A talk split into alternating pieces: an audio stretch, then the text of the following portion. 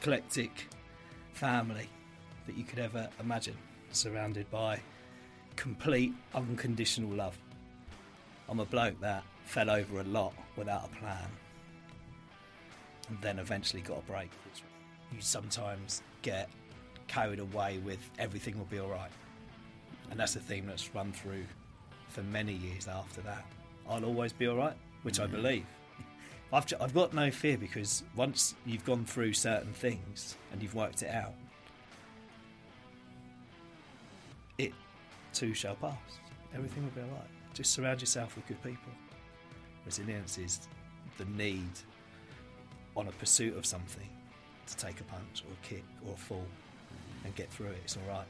Go again, go again. So long as the pursuit's worth it or the right thing to do, you've got to take a knock. And you know, I have good days and bad days. But I'll always look for the best in every day and I'll deal with the bad thing knowing that it will pass. So we got we got a hat trick of disasters that happened to us within a period of three years. But it's definitely my why and it's definitely why I got through the MBO failure because there's a bigger purpose to life than, than just business, right? So if I if I kind of get to where we are now, I love it. I'm loyal to our culture, and you'd find it hard for me to talk badly about anyone in my team. We're on the same page. We're on a journey. We're all at different parts of our journey. We know where we want to go. We know what success looks like. We know what failure looks like. Without getting all cheesy about it, it's Yeah, life yeah. is snakes and ladders, isn't it? Yeah, you want to live to your hundred. Yeah. You're going to have ups and downs. You're going to throw a six. You're going to throw a one occasionally, but the game keeps going. Just enjoy the ride, right?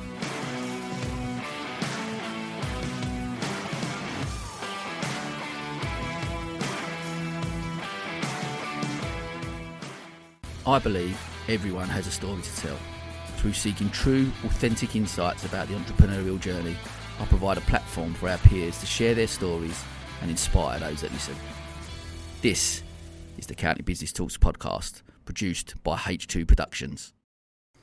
Okay, welcome to the final episode of Series 4 of the podcast. And I could not think of a better guest to round off the series. He's an award winning entrepreneur, winning numerous awards, including Entrepreneur of the Year, Businessman of the Year, and the greatest contribution to the community. Plus, the founder of several award winning talent driven organisations, including LoveLocalJobs.com, Love Local Jobs Foundation, and ICP Search. I met my guest many years ago when I first come to Brighton with the salon. He did a talk at the Amex at a networking event and spoke about his journey and how in life we often need a helping hand, someone to give us a leg up, believe in us, and create opportunities as someone had done for him. Well, over the past decade, he has without doubt been one of those people for me who's had a profound impact and influence on my life. It gives me great pleasure to welcome the founder of Authentic Resilience and someone I'm lucky enough to call a good friend, the one and only Gary Peters to the podcast. Thank you, Sam. That's very nice, wasn't it? Mate, it's did I do any typos there, or did I get it Yeah, right? mate, I'm really pleased you sent that over just before we come in. So, uh, look, mate, it's only taken me four series, a 24 hour podcast, and um, to get you on, and here you are, Thank you for having me, mate. mate. Awesome, buzzing to have it. Um, we jump straight in, shall we? Why not? Listen, start. I want to tell the listeners about your story, but start it off with talk to me a little bit about life growing up. Something about that that's shaped who you are, who the person who sits in front of me today. Have I grown up? You know, what's my boundaries here? Yeah, mate, you, you know boundaries and stuff. Go for it. I think I've got quite philosophical in my like mid older years, right? And I've kind of broken life up into two parts now, if you like. So growing up for me would have been age 0 to 46, right? I'm 47 now. So in my head, I'm on the second part of my my journey. A bit like a football analogy, right? I've done the first half. But right at the beginning of the first half, I had the most incredible time growing up. So from the ages of zero to, should we go 18? Yeah, yeah, yeah. Uh, just the best. So I grew up in Dixon Rise, Brighton. 43B. Shared a bedroom with my sister for 20 years. Um, my mum worked incredibly hard for us, as did my dad. He was a mechanic. My mum mostly worked in supermarkets in between looking after us. My sister's four years younger than me, and I had the most eclectic family that you could ever imagine, surrounded by complete unconditional love.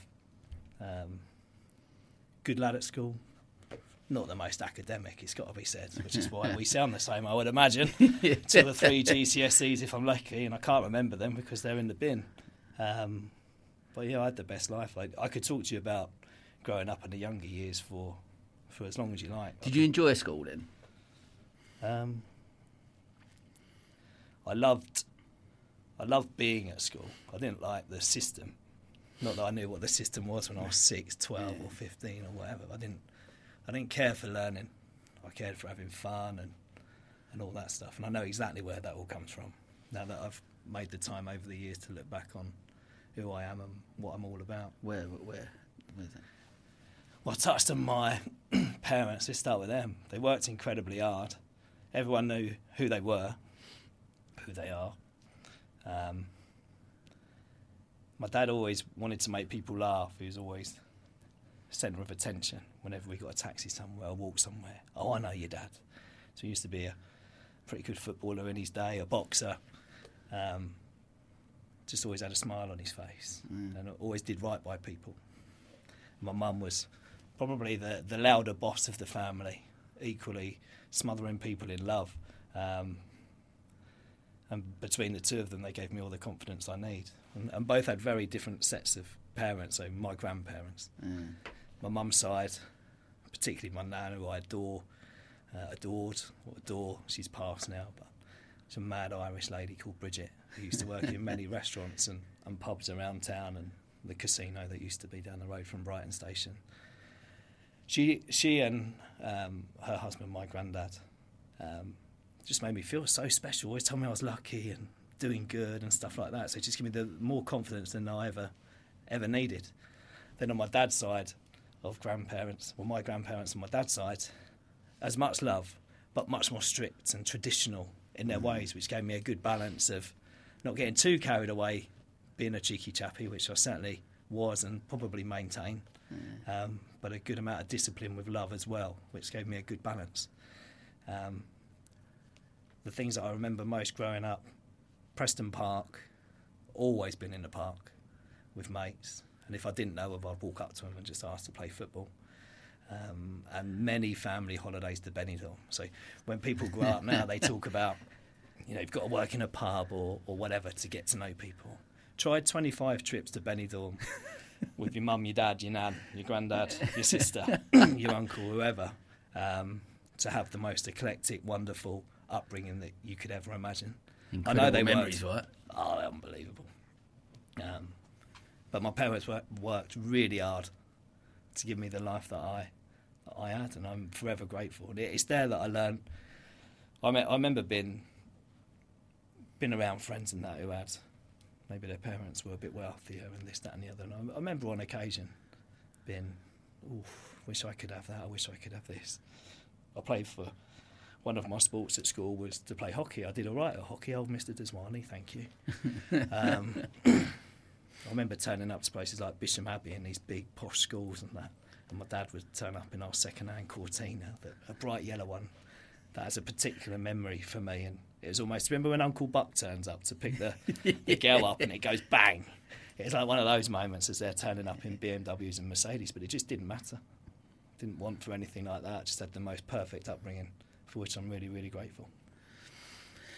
Listening to that, I mean, that's incredible. But what, where, path you've taken, where did, can you pinpoint, or do you remember that that entrepreneurial life that you've led? Then setting up your own business and doing that. Where, where does that inspiration come from? To want did you always have that a little bit inside you? Was you ever a thought process of gonna, I'm gonna run my own business one day from a young age, or wh- where does that come from? No. So I, th- I think there's several types of entrepreneur. There's the ones that maybe they're they're from stock, whether it be education or people around them that have got a good idea and a good support network and this, that, and the other, and they've got an idea, they crack on, and fair play to them. That's a, a blinding way of doing it. I'm I'm from a different stock, which is one that didn't do well at school academically went to college twice and dropped out twice after six months, and I picked the easiest course you could do, but I just couldn't see it through to completion. A GNVQ in leisure and tourism, and the, the only inspiration at that time to do that wasn't an inspiration. It was when Mr. Brittas used to be on telly, used to run a leisure centre. I think it was, it was a silly thing to do, and I know why I went there. It was predominantly female led. There was there were girls there and fun, and I kind of pursued that more than an education, and that kind of summed up more what I was about at that time. So when it comes to being an entrepreneur, which is a word I can't stand, by the way, but Yeah, yeah. it's the way that we're described. Yeah. Um, I think it sounds arrogant and all the rest of it.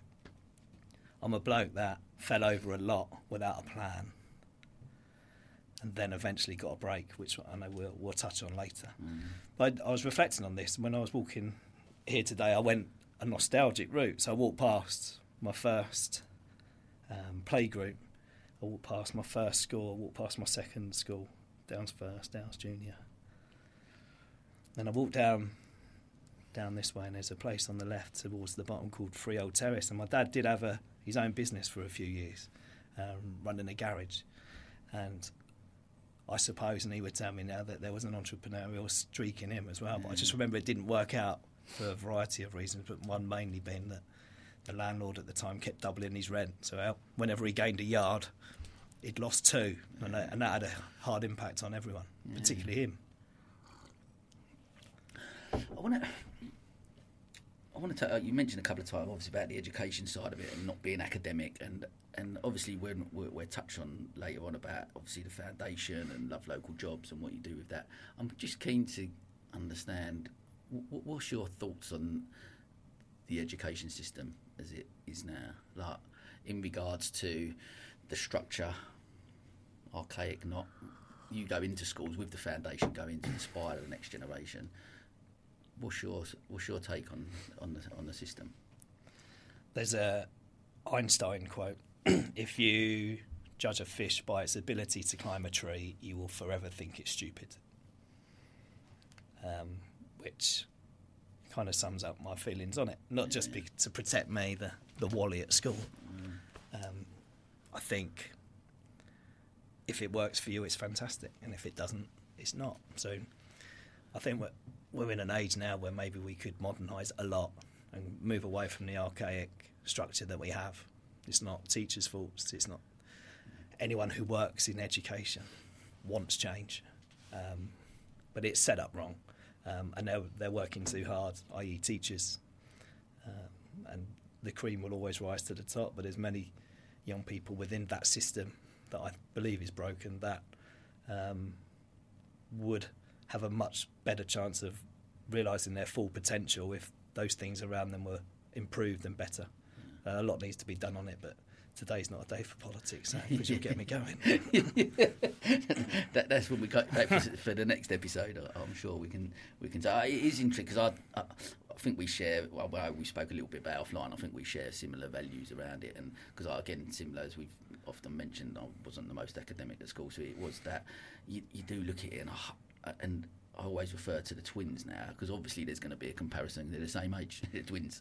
So and I just it blew my mind when like they ring me at when Luca's seven, going he's a little bit behind. I'm like, Behind what? yeah, I'm like, oh, oh um, I was like, Kelly, because she's academic, she's like, oh, we've got to do this, and we've got. I'm like, oh, we ain't got to do nothing. Yeah, I've got Like, the same he, thing. He, he's he'll be alright. Like, Kate and I, Kate, my wife, Kate, legends. Yeah, Um, we're chalk and cheese, right? So I'm, I'm the guy who's hustled out of wherever I've come from and, and blagged a living. Kate's got every letter after her name and incredibly intelligent. So when it comes to that balance of bringing up kids, it's a great balance for them because they, they can they can take a bit of each of us in that regard. But when it comes to homework and stuff, maybe I'm a bit too laid back, and maybe Kate can sometimes be a bit too strict. But the kids work it out. But yeah, Yeah. It, what's right or wrong? I yeah, don't no, know. you're right, you're right, you're right. It's interesting. Like you said, we're that's something that we're. Uh, I'm sure we'll cover on a on another episode. But look, t- tell me, we obviously the football side of things. You you know, Brighton's books. Talk to me about that process and you know, obviously wanting to be a footballer, not a bad player from what I've been on the pitch with you Well, before. I've mentioned it a few times, haven't I? the older I get, the better I was. the um, it was weird 'cause I started off a few years later than most of my friends in football. Um, Hawks was the team. Pete Medhurst, Barry Wallace were my managers, absolute legends. Um, my dad used to, and my mum used to take me to these games. You know, through the wind, rain, and shine, and all the rest of it. I remember being a bit overweight with a funny haircut when I first went. I don't think it was the time when Mum stitched me up with a hairdresser who actually did put a bowl around my head and cut round it. It was a little bit worse because it kind of had a fringe and then went down. Um, no scars. Um, Need to see that picture. just- hey, another, another day. But uh, I remember turning up and I was playing goal. You know, chubby bloke goes in goal. That's how it goes. So it went. You know, these shots are getting fired at me, and I did all right in goal. And then I was taking um, goal kicks with my left foot and had you know, half a decent ping about it. Yeah. And we you, we were unbelievable. This team. I won't go on about this team, but anyone who knows knows that we won everything. Yeah, Um, we had several players in there that went on to Albion's books. But somehow I ended up a left back um, within this Hollingbury Hawks team and then got scouted along with several others that, that did really well. A couple of them made it pro.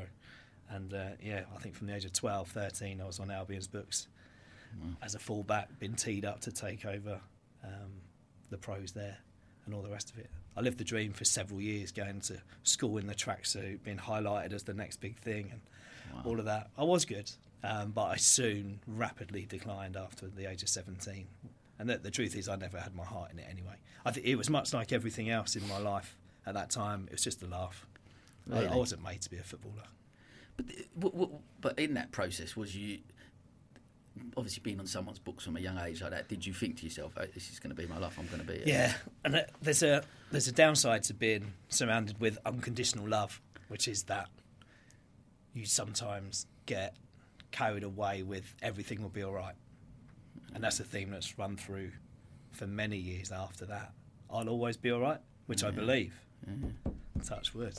Um, but I was going to be a footballer, so what? Not I'm going to be a footballer. This is insane. Yeah, I'll probably be one. you know, it was that type of thing. Yeah. Okay. Um, so I was never in it enough. Well, if my dad was here, I know he'd argue you were this and you were that and whatever. But if your if your head's not in it, my, my motivation was probably wearing the the tracksuit, Yeah. the the um, confidence it gave me around town, those sorts of things, more than the pursuit of excellence in being a professional in a sport. So when I was released, it was a dent to my ego because I had been promised, it had been set up, and it was a surprise. So I was more embarrassed than angry and devastated. Okay. And then you come out of that then at that age, 16, 17. And like you said, some people devastated. I'm sure at that, at that age, like you said, a group of several of you. Some of you didn't make it. Some maybe take down, but you didn't. So, what was your in your head then? What's your plan for the future? What did you think? What am I going to do? I didn't have a plan.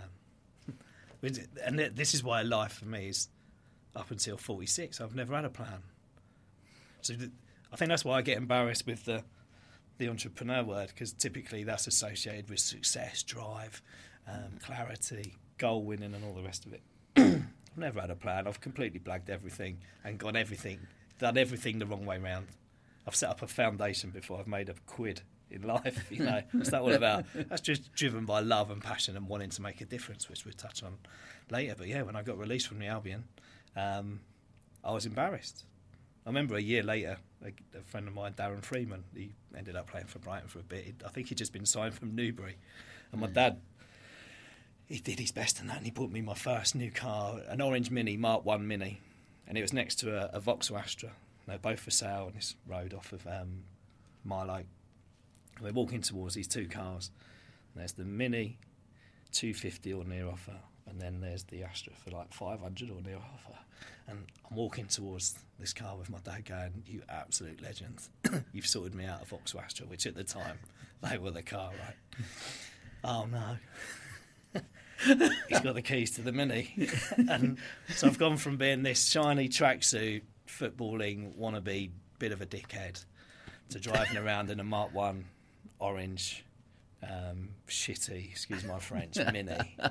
And it, it was quite a come down. But you know, it's the best car I've ever had with the best memories, and I, I love every second. But it's just a fall from grace. But the the reason I mentioned Darren Freeman, he was driving along Old Shoreham Road one day, and I, I was trying to sell it as soon as I had it for a bit, and he's just got a convertible brand new car, and he had two ladies in the back of it, music blaring, and we got to the traffic lights. And he's only a few years older than me. He's obviously nailed it. He just looked over. He went, "Oh, mate, I see your car's for sale." And he, I don't know if you remember the flip front stereos. Yeah, yeah, yeah. He just popped that out. He went, "I'll swap you that for your car." and then the lights went green, and he sped off. And I was like, "Oh yeah, you, that's good." But you know, it, it's a fall, but so what? It was all right. It was funny, and I'll do that on the chin, and you move on, right? I lo- and and as you, you've alluded to a few times, like saying about tripped over, you get back up again, and that whole your attitude towards life that everything's going to be all right seems there's just a, a lack of there's no fear of failure. Is that uh, because does that come from the unconditional love that you always? It doesn't. so. It doesn't really matter. I think it's what who you surround yourself with. Like whenever, whenever you, if you have the ability to talk to people who can add value to your life when you're going through something, hmm. they'd always take you back to your childhood to understand, for you to understand who you are, where you've come from, what you're about, so you can highlight those areas of strength, and you can work on those areas of weakness, or maybe areas where you believe you're not as good at something as what you could be. right? So for me, that unconditional love thing can link to naivety, right? Yeah. A bit like the terrible people who go on Britain's Got Talent. They, they actually think they're good, don't they? but they're so bad, and you have to Yeah, pinch yourself sometimes and go, "Am I one of them?" Um, I've I've got no fear because once you've gone through certain things and you've worked it out, it too shall pass. Everything will be all right. Just surround yourself with good people. You know, when it's time to worry, like worry, but what are you going to do about it? How can you change it? How can you get out of it? And it'll be someone you know, just to give you that bit of support or confidence or some reflection on something you've already been through before. Um, it'll all be all right. It's so fascinating. I obviously mentioned in the introduction about obviously our relationship over the last ten years when we since we've sort of met, and and I've, I've mentioned it a few times, and that you're exactly right. I still I remember that this very similar conversation when I just shut, closed the salon. Met me, rang me. You all right, mate? Let's meet up, have a drink. We met in the Hilton. We sat there and we had this conversation. You go, it'll all be all right.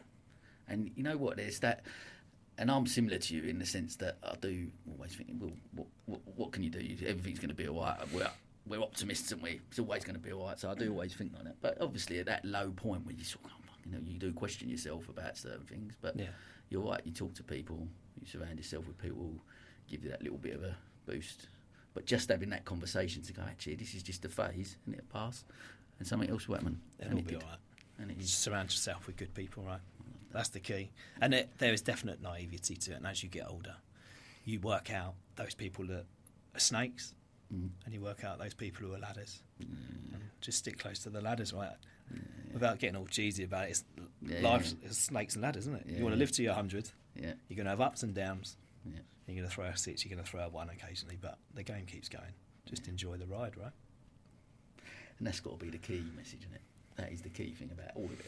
Is just enjoy it. Yeah. Enjoy the process, whatever it is. That even when you come in on that snake and you're going down, you still try and enjoy that pr- Yeah. process in some way, which ain't always easy, is it? No. When you're under pressure and things are not going right.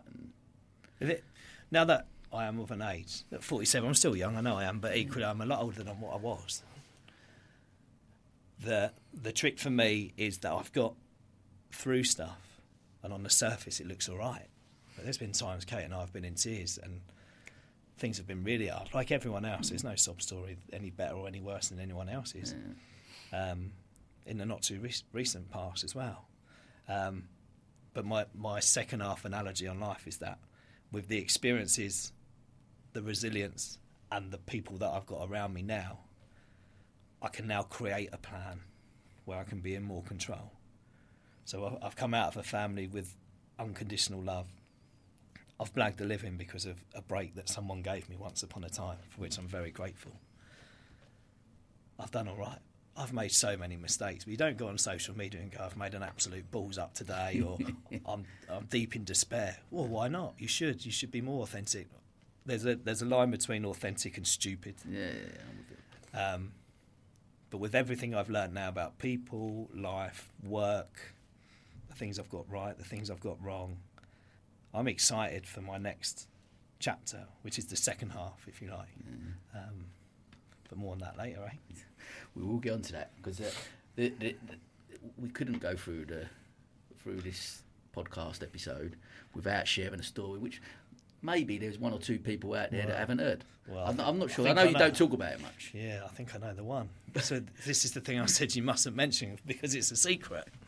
I, have tried to keep it under wraps, mate, but I thought I, I was privileged to have the conversation and find out about it. I thought I've got to share it with these listeners. So please, please talk, Well, I'm a bit me. rusty now. I haven't told it for about half hour. so the story goes like this. So uh, I'll put some seriousness to it, and then I'll, I'll put some some fun to it. But I'll skip the hour and a half version because we haven't got all day. so I went to college twice, dropped out twice, as we know. Um, then I got a job in a pub, the Black Lion Harvester. It used to be. I think it's Miller and Carter now in Patcham. Yeah. Big Aussie bloke is my boss, Mark Dillon, legend. Um, we became good mates whilst we were there, and uh, he used to have a.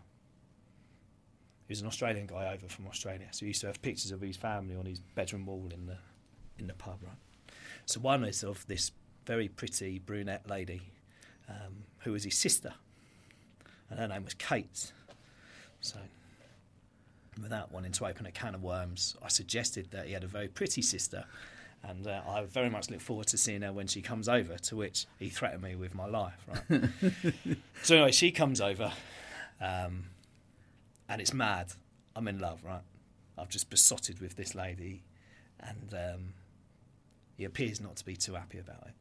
Anyway, he goes travelling around Europe. We strike a friendship, and uh, the kind of rest is history. So we- we're skipping on, otherwise I'll turn into a Mills and Boon story. I quit everything again. So there's a path here, right? Thrown out of football. Didn't do great in my GCSEs. Dropped out of my GNVQ first one after six months. And then I dropped out the next one after six months as well. I'm not going anywhere too quick. I'm 19 now. I'm 18, 19. My mates are starting to get, you know, cars and decent jobs after graduating and all that stuff. I've just met a guy in a pub and I'm off to emigrate forever. Like, what, what sort of knob am I? What, why? what are you doing? So mum and dad are like, look, what are you doing? You're breaking our heart, but fill your boots. Off you go. So off I go to live in Australia forever. Right. At 19. Yeah, 19. Well, I'm in love, ain't I? So I'm following. So I land on the, the Gold Coast, not a shabby part of the world. Um, and I'm staying with Terry, Kate's dad, and um, Maureen, Kate's mum, who is an absolute legend. It has to be said. It's a, it's a word that's overused. And uh, these people, I'm, if I'm mentioning them, they are legends.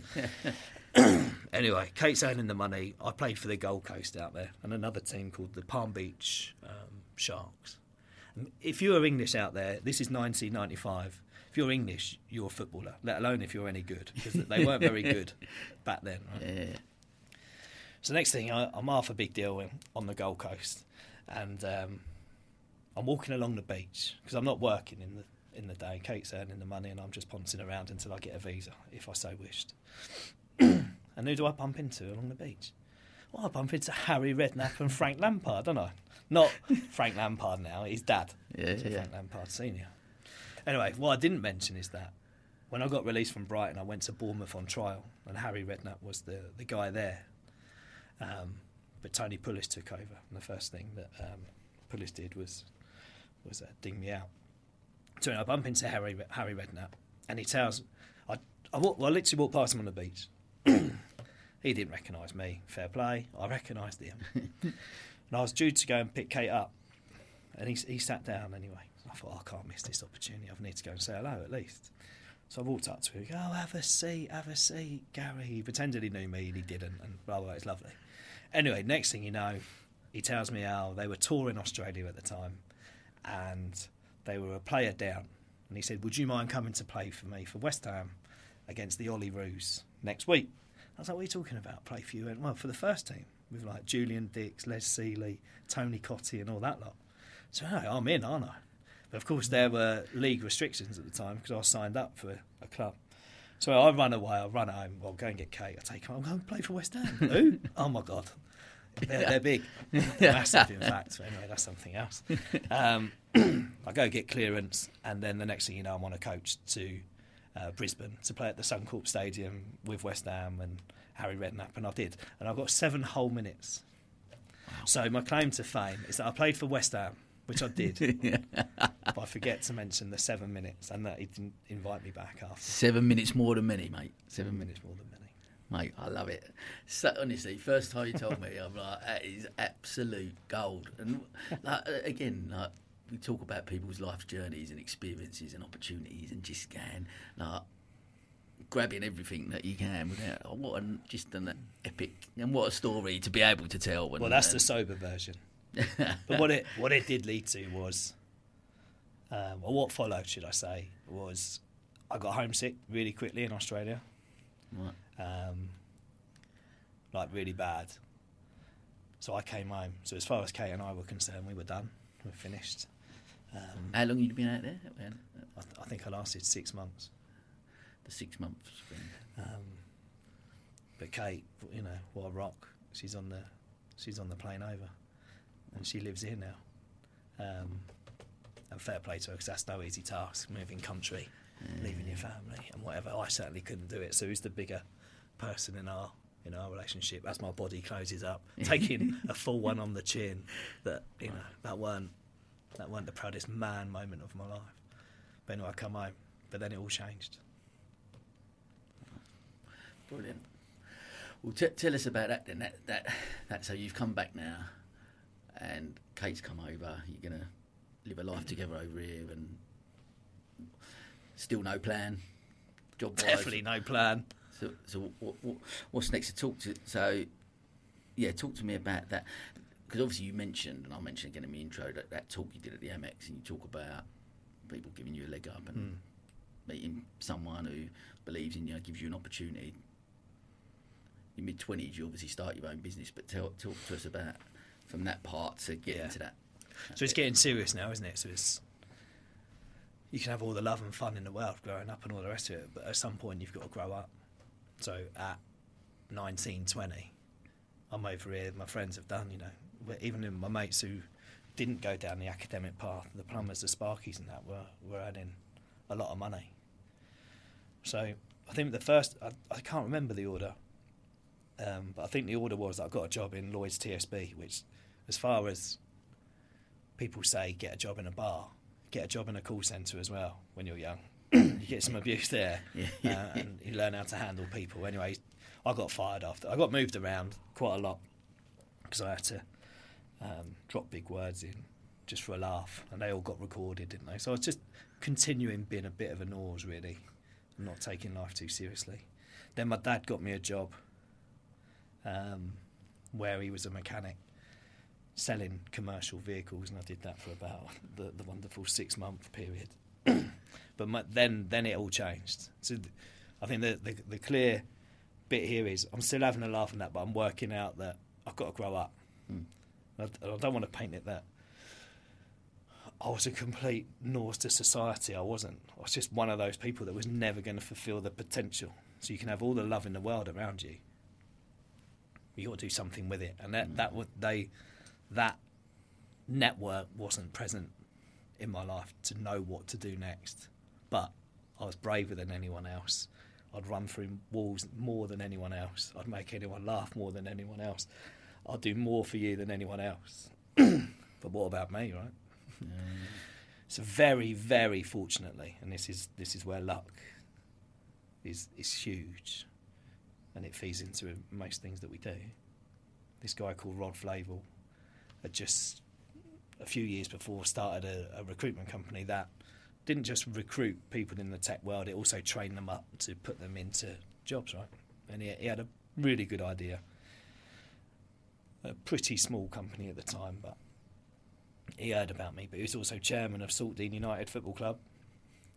Uh, and it's in the cheeky chap in he, he, he was he was far from stupid. He was like, "Hey, you come in and do a job for me, just calling round and getting me meetings type of thing, And I'll give you a job in recruitment." What's recruitment? Oh, I've got a clue what that. Don't you worry about that. Just come and play football for Saltdean United, and I'll give you a job, and the rest is history. So he opened the door to me. I didn't do particularly well there. I think I struggled to spell IT, to be honest, which is it's not the hardest word to spell. Not that it's a word, but you know what I mean. Um, but he taught me more there than I'd learned ever before in a in a business world. Um, but it this became a thing for me as well. It was only a year or two later that I realised what I had and what I'd learned. I'd always learn post event, Right, yeah. but he gave me a break anyway, and I'm forever grateful for that because it teed me up to uh, to do my own things and start to put things in an order to to get in control. And, and and was it from there? Then you go and start your own. Well, after- I did it there. So, if um, the the easiest way to package it up is I used to work for him covering UK accounts, Yeah. and then I got moved into the European team to cover more European stuff. But as more chemistry, really. The, the, the guy who ran the UK could see that I was a bit of an idiot. He was a straight batter, very successful guy. I ended up with a guy with a bit more flexibility to manage me, I think. Yeah. Um, and then we ended up going to Brussels to open some offices up in Brussels. So I was doing a weekly commute there. But Kate had just moved over from Australia, so she wasn't seeing me Monday to Thursday because I was in Belgium, Yeah. and that just wasn't working. So I handed my notice in and, and thanked him with the most soppy resignation letter that he said, "Don't ever write one like that ever again," and, and sent me on my way. But he now, their their company's worth multi multi millions, and he's incredibly successful, as are all the team there. I'm incredibly proud proud of my tiny tiny part that I played in their in their little or huge success story. Wow. And then, but then you, you take that from that and you you, you believe you learn enough. Still, we're still what? Are you still tw- 22? I'm 21, 22 now. And you've gone from that and you go, right, I'm, I'm just going to go and start my own thing. I went from there. I joined a friend who used to work for FDM as they as they are known now. He joined another company. I went there for a few years. Did really really well. Um, good company. Didn't really fit in with the the way that it was being managed. And then for loads of different reasons, right and wrong, four of us quit and then set up ICP Search in 2001. Completely naive, um, completely stupid, but very, very, very confident in our abilities. But the thing that we got wrong was our timing. Um, not only did we not know what we were doing at the time, we also didn't predict the 9 11 disaster that happened um, just after we set up and we got hit really hard. Wow. So it's my first moment of uh, brave braveness and uh, getting into the big world of business and then a wallop straight away. A couple of things there. One, like people listening, and you know, people want to start their own business. They're thinking about it, and they go down that path. It's actually quite a, a quality. Do you not think to be a little bit naive when you're starting? It's the uh, greatest gift, right? Yeah, So, the greatest gift I have when it comes to the, the entrepreneur word is the naivety to risk, risk that I took. yeah, Without a doubt, the naivety to every risk I was taking was my gift. So, by not knowing yeah. what I was getting myself in, into and having this unconditional love and um, confidence about me, whilst risky, actually, with the personality and the people I had around me, was the greatest gift by a million miles. Because I would never have done it. Would I have done half the things I have done now, 20 years later? Definitely not. But I had to do it. There was no book that I was going to read that would tell me not to do it, and there was no one who was going to tell me not to do something that was going to stop me. Love that. I love because because there is that, isn't there? There's that that thought if you, whatever it is, whether it's starting a family, starting a business, whatever it is, you go, I'm going to wait for that perfect time. I'll make that plan and I'll do that and I'll Well, make sure that people do that, but But yeah, I, I, I'm the same as you. Like, use the football analogy. Not always the right way, but two feet in. Yeah, that's right. I'm in. Bang, let's go. and then you, you throw yourself into it, and, go- and then you do learn later. maybe that weren't the Yeah. right thing. We learn from that. Well, I think a lot's been. The word resilience gets used and bandied around a lot at the moment. I think we all need resilience. Also, think we're a bit. Um, we're programmed. Young, younger people are programmed differently to maybe how we were programmed. We were pretty much, you know, get up and we're working out. I think somewhere in the middle of the way we were brought up, just to get up and get on with it. I think it's a bit too the other way now. Somewhere in the middle's right. Um, but for me, that having a plan is something that definitely underestimated through the years. Where resilience is um, is great, but a plan is is better. And then you may not need so much resilience. Yeah, I'm with you. And I think, like you said, that word uh, more so for me since since lockdown. Like you come out of the pandemic and you look like that word got bandied around Yeah. a lot, but we, we had to have it. Right? It, it was any business owner who, who ever plans for something like that to, to come in and, Yeah. and smash things up and go there you go. You can't. That's not going to happen. And Yeah. you and you no one had that in their in their five year plan. Whoever you were, it don't matter. You haven't No. got that that in the locker. So we had to pivot be resilient. Those words come out of it so much, and but it's such a big thing for any, especially within business. You've got to have it because you're going to take the knocks, and Uh, if I don't get punched in the face three times a day, then I'm, I'm, I'm having a blinder. We we will get punched in the face every single day, and that's cool. You you got to back them off. It hurts, so what? Get on with it. What are you doing about it? You can't cry about it. Mental health is different. Mental health is some people need more support than others, and we have highs, we have lows. Sometimes we're above the line, sometimes we're below the line. That's cool. Again, surround yourself with good people and get whatever help you can. Can you can. Resilience is, is different. It's not to be confused with mental health. Resilience is the need on a pursuit of something to take a punch or a kick or a fall mm. and get through it. It's all right. Go again, go again. So long as the pursuit's worth it or the right thing to do, mm. you've got to take a knock. And it, after a while, they don't hurt. But if you, if you take too many in a row, they really hurt. But still, you've got to get through it. There's that. I still love the, the. I love a movie quote, and I love the the Rocky one where he says it's not about how hard you hit, it's Yeah. how hard you get it, and you keep going forward, and that's how winning. That's how winning Yeah. is done, or whatever. But Yeah. that's that's so true, and you- can relate that to business so Yeah. much. But talk to me about like with then. Because you obviously, as you've mentioned, even just up until now, where you're starting at, at ICP Search and, and launching that uh, resilience and stuff you've shown, but over the years, then with that, the mental health side of things, how, how has your mindset been around that? Have you been able to, obviously, our ups and downs and lows and stuff? What's your take on that in your in your sense? Like, What do you mean? Have you been able to deal with that? Have you suffered from poor Yeah, mental um, health or? Have I suffered from poor mental health?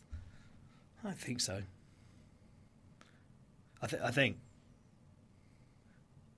I stand by it's a thing, and it's something that maybe we didn't know enough about when we were even Yeah. younger than what we are. Yeah, right?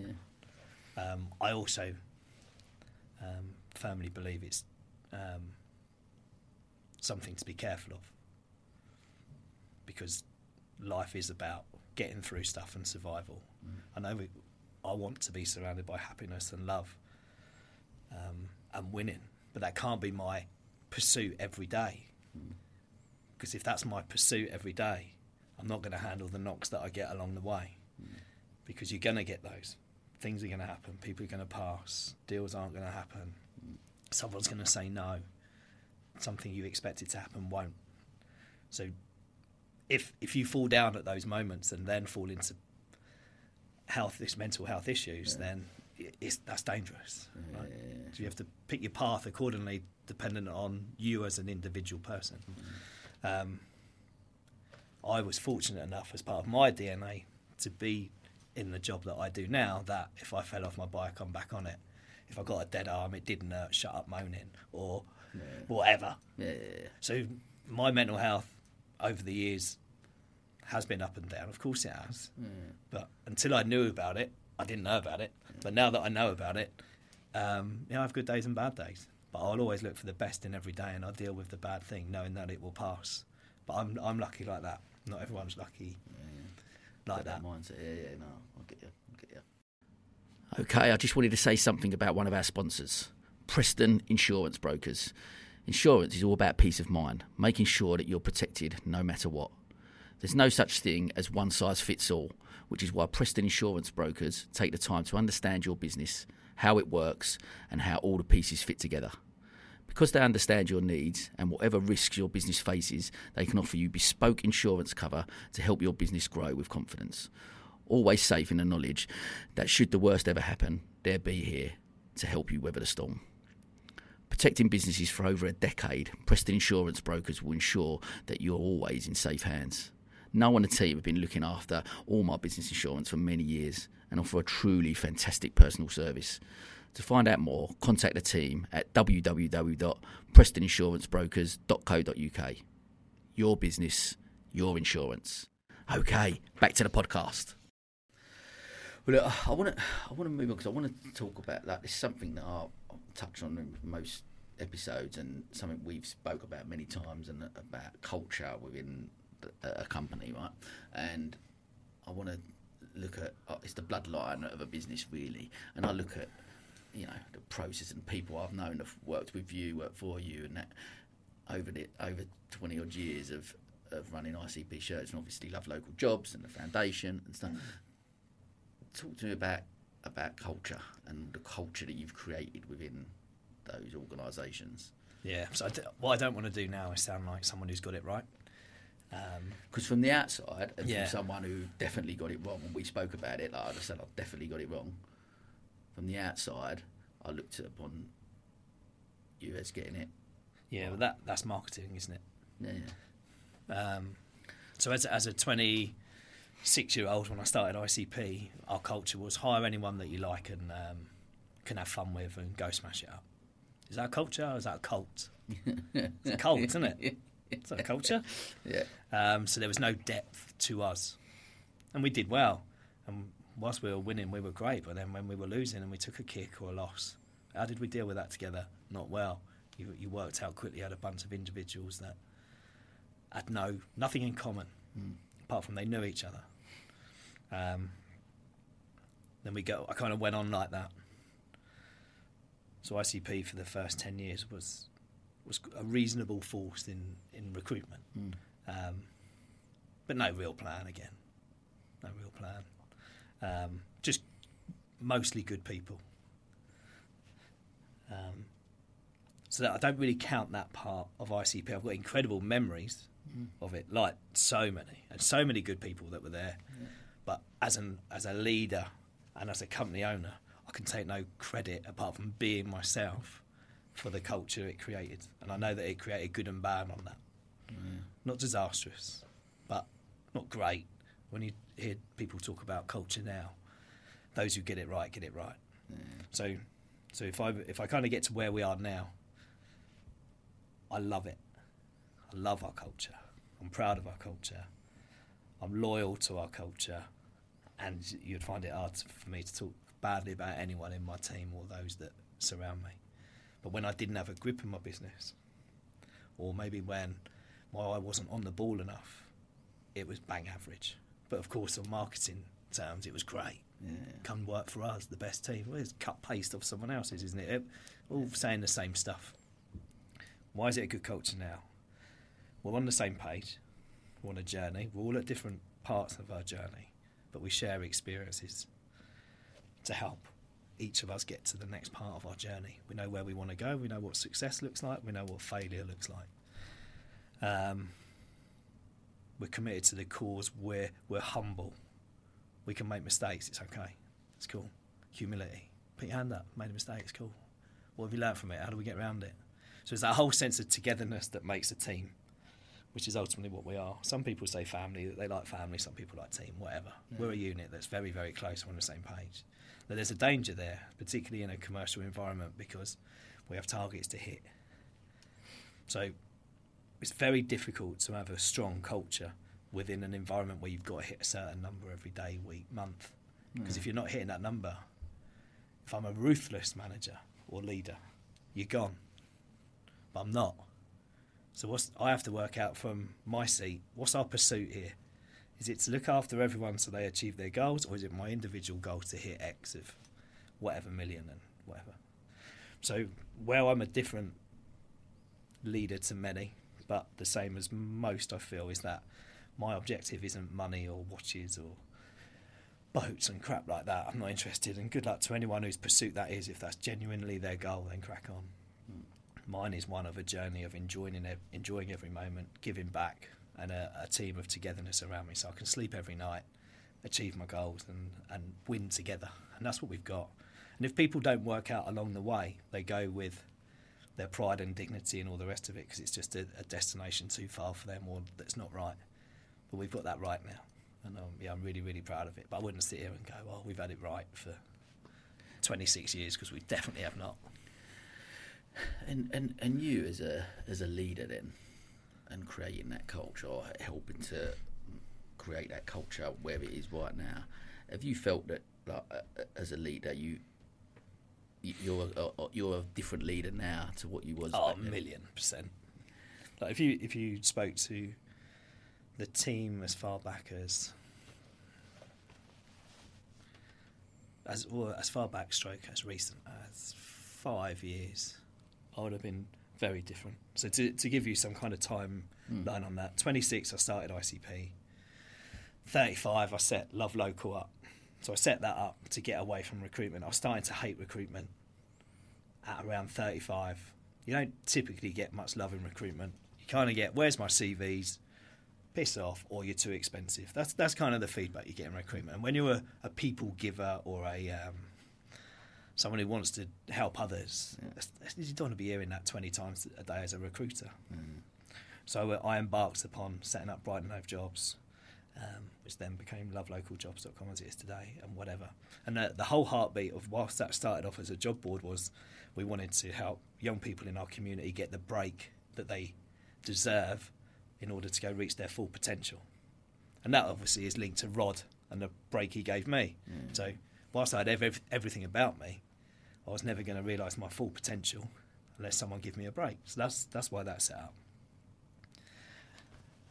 But if you if you speak to people at different phases through that growth with me, you'll, you'll, you'll see different things. So once I got so engrossed into lovelocaljobs.com, I took my eye off ICP. So the guys running it there took it in a different direction to maybe what I would have taken it. But I was still the far majority shareholder, but I didn't have any DNA or grip on my own business.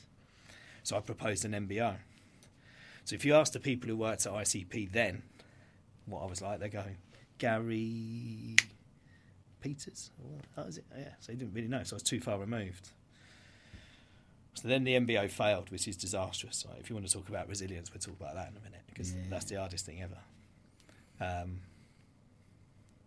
then COVID. Then an investor pinching more of our staff that had it was impossible for them to say no, so they left. So we got we got a hat trick of disasters that happened to us within a period of three years. That I don't, I'd say only in the last two years we've come out of. Don't put that on your marketing board though, dear. Having an absolute disaster here. Um, so the the culture post MBO is cling hold of everyone, buy everyone everything they need, and just see where you are. Because I didn't know what way was up. So I had to go back and run ICP, and then we move on to where we are now, having not gone bust, kept keeping it going, creating a team environment, re-establishing who we are, and doing everything right. Our culture's fantastic. So I do want to touch on the MBO and, and that process, pandemic, and, and, and, stuff like that. I, I just want to one thing I want to take out is look at the, the the start of the Love Local Jobs journey, or Brighton and Hove Jobs it was then. Yeah. come to Love Local Jobs, but that do you feel one of the main reasons for starting that because it aligned with more of you as an individual and your purpose and what you Yeah. like it- that what's the Japanese thing ikigai Yeah. where we go like Yeah, that yeah. that love local jobs ticked more of those boxes than ICP did Yeah. so I think to to keep it like medium light on on topic, but help people out who may go through this at some point, that I was given a break into recruitment. So I didn't choose it. I don't think many people do choose recruitment, by the way. Um, I was very good at it, but it wasn't fulfilling my purpose. So at that time, I was trustee of Albion in the community as well, mm. an incredibly successful charity, the charitable arm of obviously Brighton Hove Albion Football Club. Mm. And one of the things I did there was to go to Burkina Faso, for example, which was then, I believe, the third poorest country in the world. And we went there with a team from Adidas and a few other football clubs like QPR and others I can't remember. Everton were there. anyway, the idea of our trip was to go there and deliver AIDS awareness to young people in Burkina Faso because the witch doctors in the area were convincing them that um, Americans, which we all are because we're white, were putting AIDS in condoms to kill them. So they weren't wearing condoms to uh, in in their activities, um, which was of course spreading disease. So anyway, we turned up with a bag of footballs in the middle of a field with Adidas and a few football clubs and all the rest of it, and then. Before you know it, dozens and then hundreds of young people are turning up with the biggest smiles on their faces. They've got AIDS, they've got malaria, they've got no money, they have nothing. But through the power of football, we had a connection like I've never seen, and the smiles on those faces through everything we did, through playing football to the education of, hey, that doesn't actually happen. You should wear these things, and this is how you put one on, and all the rest of it. Not literally, I have to say, with various vegetables. Um, I just got to see firsthand how you don't need anything to be happy apart from, from love, right? And I know that sounds cheesy, so I don't want to go all hippie on you here. not- but not at th- at that moment, then it was like, okay, there's something different here. So after getting growing recruitment and all various stages of success and failure and wallies and heroes and all the rest of it, it was like, oh, that's what it's all about. so it was a, it was like a, a moment. So yeah, it is that that purpose, and it absolutely fed into with a whole load of other stories why Love Local was set up because it, it does feel better to give. The the thing I hadn't worked out at the time is you need something to give. So all I've ever given really is time and, and energy and spirit and all the rest of it. But always behind the scenes I've been working really hard to, to keep those things going. But it's definitely my why and it's definitely why I got through the MBO failure because there's a bigger purpose to life than, than just business, right? love that. I love that, and it's look again. I guess me and you have, have, have spoke offline a lot and uh, and and about that, and that is that drive. And I do want to come on to this later about the success side of it, because before we touch on the MBO, but it is. It is that that drive and that ambition, that energy that both share, and a lot of business owners will have that. And you go and you, what is it? What is it we're striving for? Why? And the, the delay in happiness because it's gonna that's where it's gonna be when I get to that destination, Yeah. that point. You know, taking that out of your mind and having because I'm I've, I've just finished a book, Think Like a Monk. And like, it blew my mind. I'm not that I'm going to go and start wearing orange robes and join the ashram. Do you know what I mean? But the, the what we can learn from wisdom and stuff like that in the past, and actually Yeah. that, like you said, back to the whole thing of why why we're here, what to love and be loved. Right? It, it, I sounds that cheesy, silly. and I it, know, I don't know. It, there's huge amounts in it, and you've got to think all these books and and um, libraries of um, advice and wisdom like that. It comes from people going through stuff, right? So why don't Mm. we listen to it? And like you say, you don't have to follow it in its full pursuit. I'm, I'm quite into stoicism in a way. And there's loads of other things. Mm. It's not, doesn't mean you, you, you're going to join a cult or, or do this, that, and the other. But it's just ways of dealing with stuff that typically resonates with where you're at in your life, right? Um, what is it? Um, it's Maslow's hierarchy of needs, isn't it? That talks about those things that you essentially need. And w- without going off piece too much, I'm, I'm just driven mad and sad. Particularly, it, it used to be young people, but it's older people now as well who just are living their life behind a camera with a fake smile. It, it it's tragic because they're not happy. They're just trying to look happy to be happy, and it, it what a load of rubbish that is. And um, yeah, I'd worked that out a long time ago. Um, but that can often be perceived as a sign of weakness as well in leadership. Of course, you've got to really understand the battles you get yourself into and um, pick your battles carefully, because whilst one set of employees or your team are, are going to buy into it, many won't. And when we had the, the failed MBO, many did not buy into the way that I did stuff. Maybe some because I didn't have a grip on my own business, which I most certainly didn't. So having run Love Local for 10 years, my foot wasn't on the gas with ICP and I certainly wasn't up to date with our client base and what we were doing. So anyone who may have found that hard, who weren't there at that time, would have been within their rights if if they were the reasons. But there were one or two that just didn't buy into the team thing and all the rest of it, and then you know you've got a problem with your culture. And it's not that they're wrong or I'm right, It's just different. different. and that's where we didn't have um, alignment or clarity on what our behaviours were, our values, and what we're all about. And we certainly didn't have transparency about where we were going because we were in survival mode. And that, of course, if you're in a team doesn't know where it's going, can cause anxiety and stress and all the rest of it. So it's a really dark time post MBO. So you're angry. Well, maybe I should start with why did it happen? Look, It, it happened because I wanted to pursue Love Local jobs, which um, So you had that conversation with I'm gonna. Yeah. go Well, I put it to them because they were running it, and we, we had different agendas to what success was.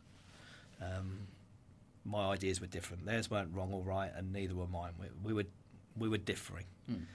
Um, so I wanted to go that way. They wanted to go that way. So without getting too much into the, the politics of it, um, we couldn't agree a price, and that was that. It you know it, it fell apart. So it was one of those areas, and it was the final one for me where. Well, how old was I then? It was about seven years ago, I think. I've I've lost track of time on it now. I'm too old. But it was the pandemic through a couple of. We lost a couple of years, didn't we? So we didn't know what was going on. So yeah, so we've got so if we go through a timeline, school up until uh, 18, 19, just funny hila- hilarity life, right? Unconditional love and all the rest of it. Naivety at its best, wonderful time. Then 20 to 35, um, working in business, setting up my own businesses, still loving life with unconditional love and naivety and all the rest of it, right? Just getting through it, the Gary way, right? and then proposing an MBO and it failing. Oh, okay, here we go. So all of that link from, or the link is to what I mentioned before, uh, nan and granddad, mum, dad, and all the rest of it would go.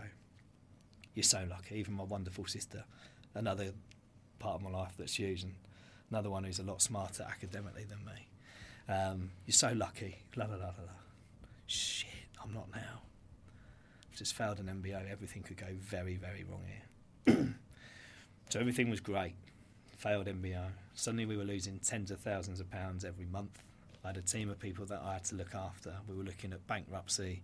We were looking at um, selling the house if we were lucky. Everything could have gone, and that and that dragged on for about eighteen months. And, and I'd like to think the guys that left wouldn't laugh at this point, but maybe they will, maybe they won't. I'll never know, and and nor do I care. Hmm. I would like it if they were, if we were to meet one day and go, hey, that one the, we didn't deal with it the best way. Would be a, a fair way of putting it. Hmm. They've gone on to be incredibly successful.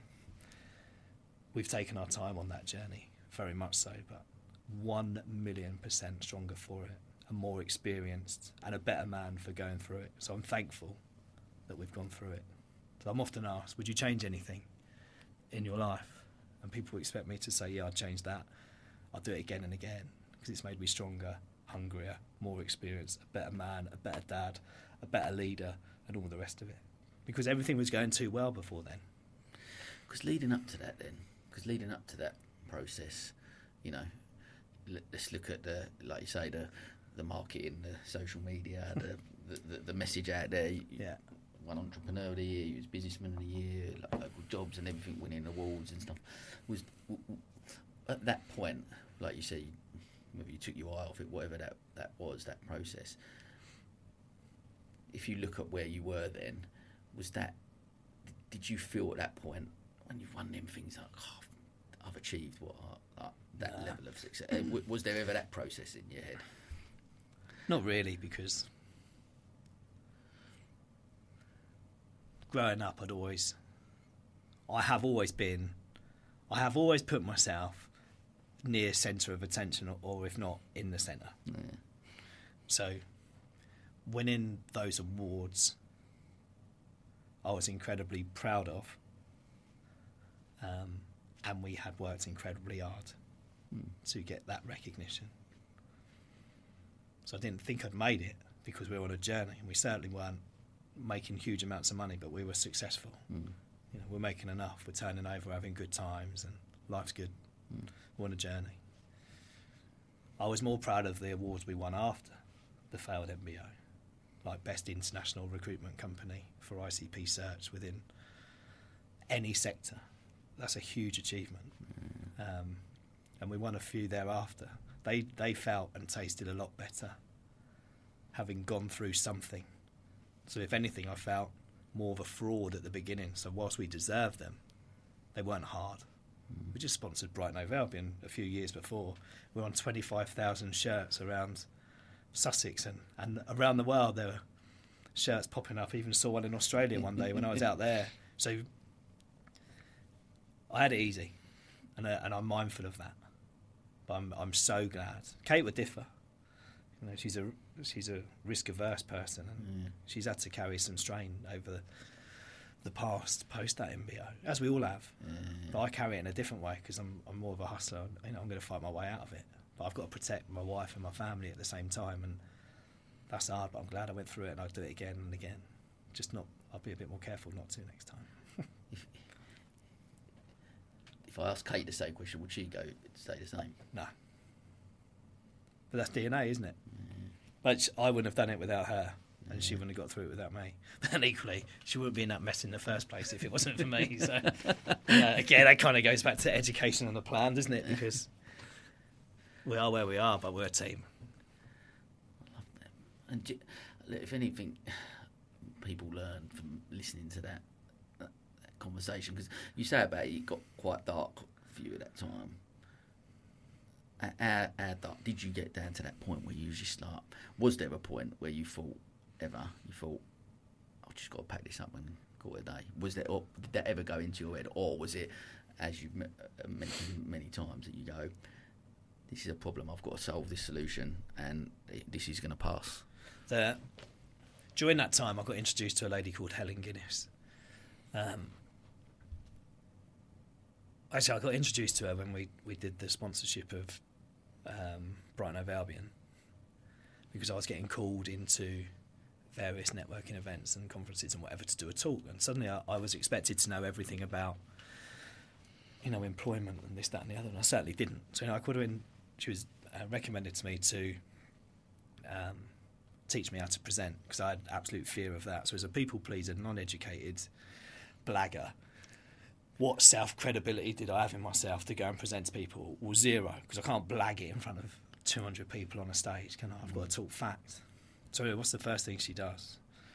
I don't know what her hourly rate was, and I know she was doing me a favour, um, but it was more than I thought it was going to be. And then she wants to talk to me about growing up and stuff like that. I'm going, no, no, no, just teach me about how to present and all that. Gary, well, tell me about your mum, your dad, this, that, and the other. Anyway, several weeks later, and God knows how much money, but worth every penny. And I would have paid 10 times it now on reflection. Um, she, she did about an hour on presenting, about 20 hours on discovering me.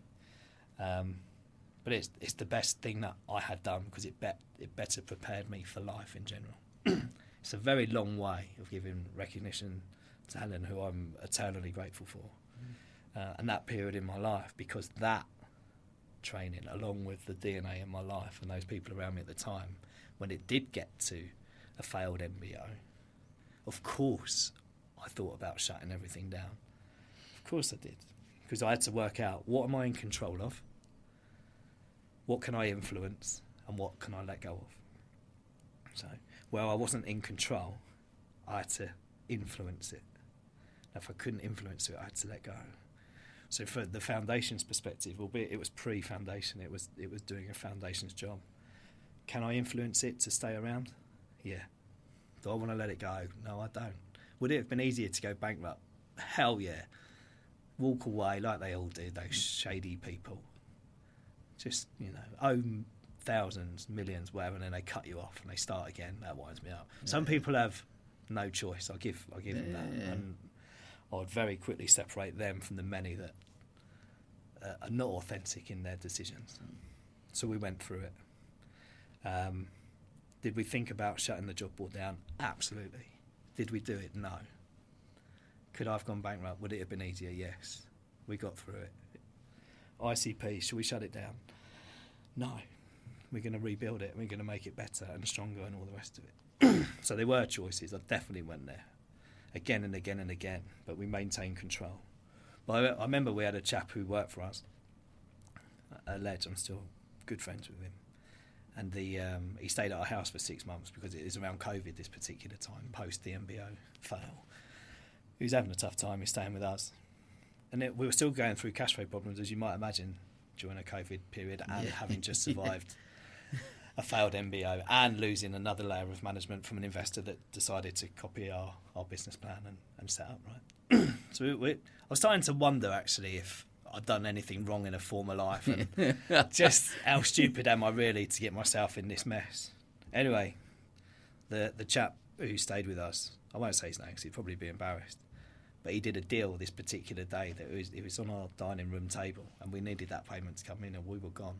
And it come in and me, him and Kate just burst into tears because it was the deal that kept us going um, Wow. amongst several around that time. But that's how tight it was. So yeah, you've got your marketing going on. We're this, we're that, we're the other. But behind the scenes, like if you're going to be a, an entrepreneur or business owner, you've got you've got to take some punches in the face and, and, and work really hard. But always wonder and know where you're going and have a plan. Which is why I'm excited for the second half of my life. 'Cause, but you listen, uh, man of people I've had on here, and you talk about the knocks and you know, the ups and downs, the fun, and, like, and you, you talk about getting punched in the face. Like, listen to that because the MBO was that 2019, was that around that I don't period, Where are around that now? time? 23. I'm going to go six or seven years ago. Seven. So you've got that, then you then you get then the pandemic, like I said. Well, when, been- the actual order, to give some detail to it, was the MBO failed. so suddenly I've got to go and look after a team of about 30. That was costing about 150 grand a month to run, and we weren't capable of bringing in 60 to 80 at that time, I think. So that's a lot of hemorrhaging of money. and how long did that period last for? It lasted longer than. Um, it lasted longer than ideal. it, lo- it lasted longer than I expected because I got a grip of it quite quick, actually. Hmm. But then it then it started to fall apart because the culture wasn't right, and nor was the direction. I didn't actually have a grip. I'd, I'd formed fake bonds with people, not because I was being fake, but obviously several of them were being through that process because they just wanted to cling on to a job while they found something else to get out of this disaster of a crazy place. Yeah. However, several people stayed who are in my team now, and uh, you know my loyalty's there for a very long time, i.e., forever. Um, but they, it, it lasted a long time. But, that's because we didn't know what to do. Who knows what to do there? There's no book on that one. So I mean, it must, like you talk about, it, it must have been like Tyson Fury's giving you a colour wax on the chin after. It, I, I can't. Um, the, the feeling. What's the word? Discom. What, discombobulate is it? Uh, the, the confusion and the Yeah. and the um, stress, the anxiety, and everything through that period was incredible. But again, I'm thankful for it. Because as you as you allude to it, it's your stronger, mate. Stronger, more experience, and a wake up call to take life a bit more seriously and have a plan. Otherwise, it can all be gone like that. Mate, incredible, incredible story. Ah, look, and it's brilliant. Look, Like you said, when you when you're in, it, how many people maybe even listen to this? And I know I've been nowhere near that level, but certainly to points where you do question. You know, it could all go. This is not going right. I've got I'm robbing Peter to pay Paul, and, and and as business owners, we do that, don't we? We juggle when you're trying to get that, but just to listen to to that process and what's happened and how that's you hard, but to still knuckle down and know that you can actually you can come out the other side if you surround yourself with good people. If you Yeah, believe, if you believe in yourself, and and I throw in there, do the right thing. yeah, Wouldn't have been the right thing to go bust. yeah, yeah. So pride in that. Twenty percent doing the right thing. Eighty. There a is there a little bit inside you as well where you go for the people that left for the MBO Mm. went and the left unit that you go I'll, I'll prove it to them I've just got this and I'll, I'll Used keep to. coming back Used to. I've got nothing to prove there. They've done all right. They would do. We had ten years of business that they've now got yeah. that I didn't have because I took my foot off the gas. So I don't, I don't agree with the way it was handled at the time, but I don't begrudge their reasoning for doing it, and I don't begrudge my reasoning for not accepting what I felt was right at that time. So I wish them all the best, but I, I I'll stick by it. Could have been done better. Yeah. I'm, I was disappointed, Yeah. not angry. I understand why. There's always two sides to every story, right? Yeah.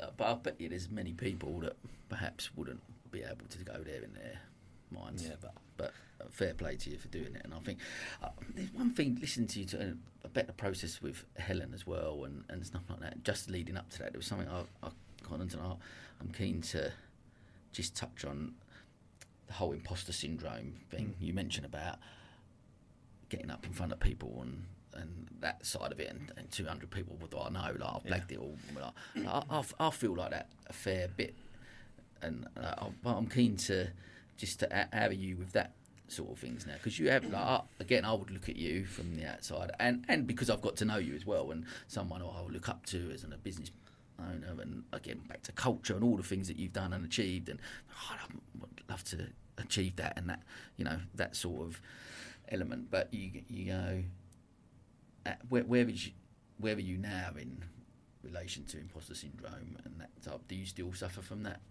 to a degree or are Um, you much more because of everything you've been through do you feel well, I, I'm I can be an expert in these fields because of no. because of what I've uh, How do I feel about that? I.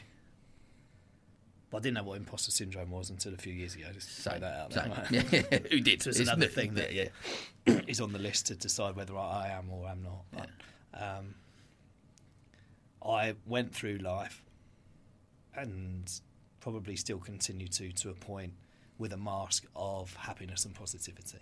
Mm. So I'm a happy and positive person. I love that. Yeah. So wh- when I go somewhere, I'm expected to be that person. So when I'm in a room where I should know what I'm talking about, I should be that person and know what I'm on about. When I was a, a lot younger, I would not have that confidence and I'd rely on my mask to get out of a situation or into a good situation or whatever. Mm. Blaggy, Del Boy esque, if you like. As I've got older, with confidence, I can talk about stuff that I'm comfortable with, which is most things. Mm. And now that I don't have anything to prove to anyone, i if I don't know, I don't know. It's all right. And I'd say that in any matter on anything. So even if I'm an expert on it, I don't know. It's fine. So I'm cool with it. But when I get on stage and talk about something I don't know and pretend to, no. yeah. But if you want to talk about something I know about, let's go. It's all good. You still get sweaty palms. Yeah, I've got a plan here. There's all my notes. I haven't looked at them yet. There's a little reminder in there. But you plan, didn't you? You plan for the worst, hope for the best, and Yeah. it'll all be all right. Love it. Look, I want to. I want to. We're coming towards obviously the end, and I'll, I'll, there's a couple of things obviously I want to. I want to touch on, but one, what's come out of doing the podcast and over eighty or nearly ninety episodes now, is is this definition around success, which is different for everyone, and we've alluded to it throughout the throughout the throughout the episode, I guess. But in your in your journey, looking back where you've been, where you are now, and where where where you're going, how do you define success on that on, your journey so far and where you're going? Right? What, what, what's success to you? How do you define it? Um, my relationship with Kate. We have the, there's a saying which I'll, I'll mention in a minute. We work together and we're husband and wife and we're mother and father. Um, our bond is so tight that we both can't imagine lives without one another, however hard it is Mm. on a day, which it can be, right? But that that bond is significant. My kids are the best thing ever. They're very different, but they're the same in every way, as you Yeah. could well imagine. Um, I'm incredibly proud of them for loads of reasons that I won't gush off on now because it's embarrassing. But they they know I'm proud of them and I love them with unconditional love. My family are incredible, and I spend as much time as I possibly can with them. Not enough, but I do that. um, I've got a bracelet on, which is probably the most material thing I've got, which is my granddad's wedding ring melted down, my nan's wedding ring melted down. That's the top of his wedding ring. This is some gold that Kate left me, well, not left me, it gave me when I was a lot younger. And we melted it all down with the engraving God bless in there, right? That's my little thing. I've got a coin in my back pocket that Charlie gave me, um, which is my good luck coin. Where is it? Shorts are too tight, mate. There's my lucky coin. Um, so I've got my family, I've got my best mates, strong network, I've got my lucky bracelet and coin. That'll do me, right? So my, my idea of success is that. I'm proud of that. Anything we achieve thereafter is all good. I'll keep pushing, I'll keep trying my best every day. I want to win, but that, that's success. I'm happy. They're happy. What, what else is there? What, what do I need? Do I need do I need a Rolex? Do I need a Lamborghini? Do I need to give it a large one? No, no. Success is right there. Yep. What, what, one, one other thing, but what then? Because I completely, and after going on my journey and, and doing this 90 odd episodes and where I am probably right now, the biggest thing I've learned is exactly that. Well, that's where I am in my head and I'm there. But there is still that thing. What then still drives us, still keeps us going, and still on that treadmill and running around 100 miles an hour and spinning all the plates and doing all the things we do. What? Why is that still? Why is that still there? Well, that's who you are, right? Tells what your pursuit is. What, what? Yeah. I won't flip it on you. We'll be here No, all day, won't we? But Yeah. if you're doing it for a reason of ambition, then then why wouldn't you? you I'll bring my kids up to try their best every day. Mm. Um, be nice to everyone. Don't. There, there's quicker ways to win a race or be rich. Do it the right way. Um, you don't want to get bored. I think you asked me several months ago. What did you ask me?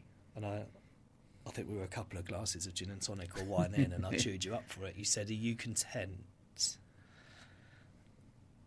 And I, I got all philosophical about it, didn't I? Yeah. I'm con- right now. I'm content. I'm happy. I'm, you know, it's a new surrounding for me, but this is cool. I'm content when I'm at home and I've put my feet up and I've had a hard day. But in life, if I if the lights were switched off now, I'm I'm cool with that. That's a bit early. I'm 47. Yeah, I shouldn't be, but why not? Am I proud of everything that's happened? Would I change it? No. Would I change one thing? No. Nothing. I'd do it all again. It's, it's made me who I am, and it's made that bond with my family, and we're all where we are because of that. Um,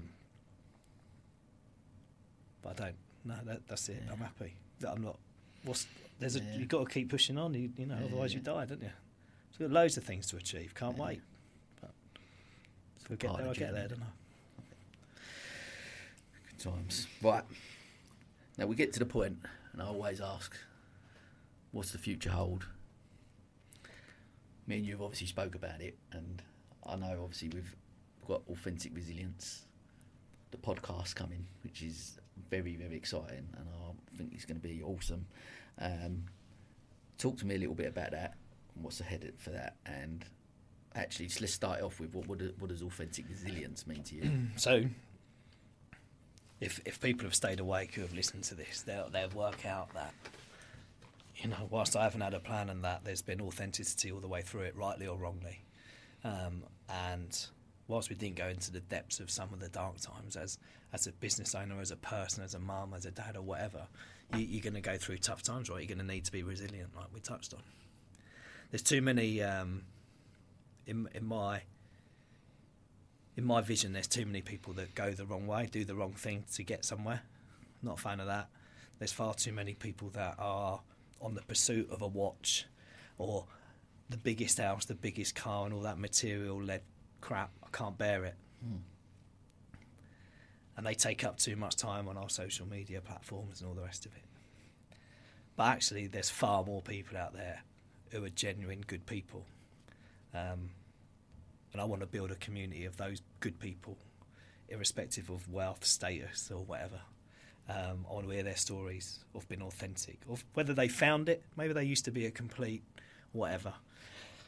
Maybe they're not now, or whatever. I want to hear their story on authenticity and resilience combined, and I want to share those stories to empower a community where we can make positive change. And it and I'm so excited to do it. So it's going to be more than a podcast. It's going to be a community of people, and who knows what we can achieve? Maybe we'll mental business. Maybe we'll start up businesses. Maybe we'll provide consultancy services doing other stuff. But it will start with a podcast, talking to some incredible people within my network, where we'll hear their story and go into you know a bit of detail on what that journey means for them and how they got through the other end, and, and go on a journey with that. I can't wait. I'm going to learn so much doing it. Um, and uh, yeah, I'm buzzing for it. And it just link everything up for me. Yeah. What's it all about? So you know, I've been through everything I've been through. I've won loads of things. I'm so happy, and I've been kicked in the in the goolies more than enough times. What do I want to do with that? Well, the foundation. There's got some big news coming up in a few months, which I can't really share yet. I've got my first guest on the podcast that I can't share. I'm so excited about that. But wrapping it all up, whether it be Authentic Resilience, ICP Search, Love Local Jobs, Love Local Jobs Foundation, we're there to help people reach their full potential in life. So that's what we're going to carry on doing, and I can't wait. Love it. I love it, mate. Um, I, um, it's been brilliant uh, actually chatting to you about it and, and with the podcast and getting it up and, and seeing you actually go, I'm going to do this and then go and knowing this coming soon as well. Well, you've be- been massive in that, so Oh, thank you very much. I Mate, wouldn't it's know a- what to do. it's what they a- called again? Is that microphone? Yeah, mate. We're between us. We're not, we're technophobes. I'm like, I press, a, I press a button, and luckily it works. We had a little bit of a wobble earlier when something weren't working. I've sorted it. I've sorted it. We're there. But um, but it's going to be absolutely epic, and I think you know. Certainly, I can't wait to, to listen to that first episode, and it's going to be. Um, I'm, I'm buzzing for it, mate. So yeah, Thank you, very, very, very excited for you. And um, listen, thank you for coming on, and and finally, thank you for coming on, and um, and just sharing your incredible, incredible story and journey with me and, and our listeners. And um, there's so many things that they will take away as, as I have. And I, I guess for me, uh, the other side of it has been fortunate enough to sort of know you for the last certainly the last 10 years and that, that part of that journey and it's been amazing to see where you are and all what you've come through and how you've come out the other side and actually where you're going now which is uh, Thank you for having me. It's my pleasure. Hopefully, someone can take something out of it and, I'm and sure maybe not make the plenty, mistakes we've made or, or whatever, right? But yeah, it's been fun doing it. Thank you for having Mate. me. We're going to finish with our quick fire questions. Oh. Love these. Here we go. Who's the person you would most like to say sorry to but haven't? Um, sorry to Kate for living in England. I've said it. I have said it plenty of times. It's a quite sad one. If I if I've got one, but I'll keep it quick. When when my granddad found out he had cancer, um, I was there in the mar- in the, when he found out it was you know the end type thing. I was there in the room, and I didn't hang around because I was scared of not being back for my lunch break with my then employer. Um, and shortly after it, he passed, and that, and that always sat with me as something I can't forgive myself for. He w- he would have been cool with it, but for me, I didn't hang around in that darkest moment of his life, and I won't forgive myself for that. Which is why anyone brings anything up at work to do with family, that's it. They can go do what you like. Bit more serious than you wanted, isn't it? Ah, mate. but you asked the question. Mate, thank you for thanks for sharing it, mate. It's, and like like you said, things happen in our life for whatever reason, and we take them out, whether we forgive ourselves or we not. But actually, look at then as a leader and someone that you are now, and how that's changed the process. How many people you maybe have allowed to have their moments. I was young. I was stupid.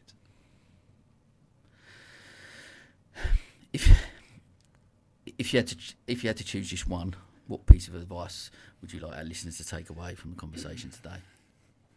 Um, there's loads of little bit of advices in there, isn't there? But I, I'll go with the saying: the grass is greenest where it's watered the most.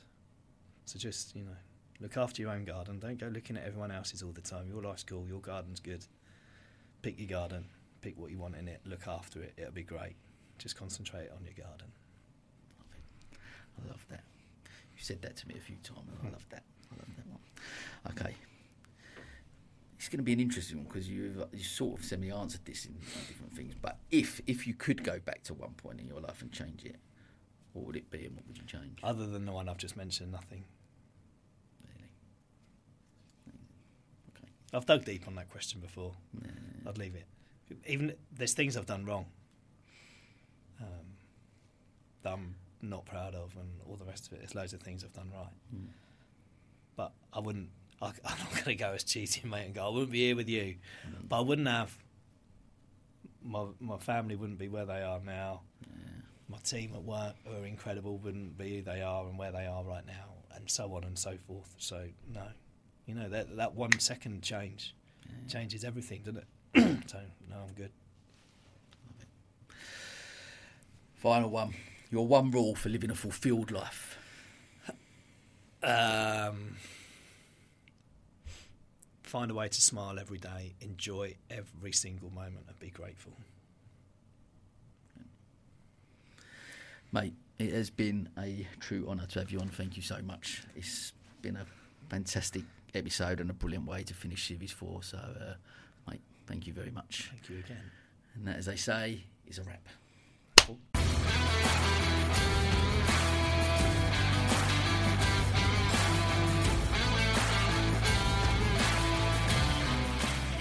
This is the County Business Talks podcast, produced by H2 Productions.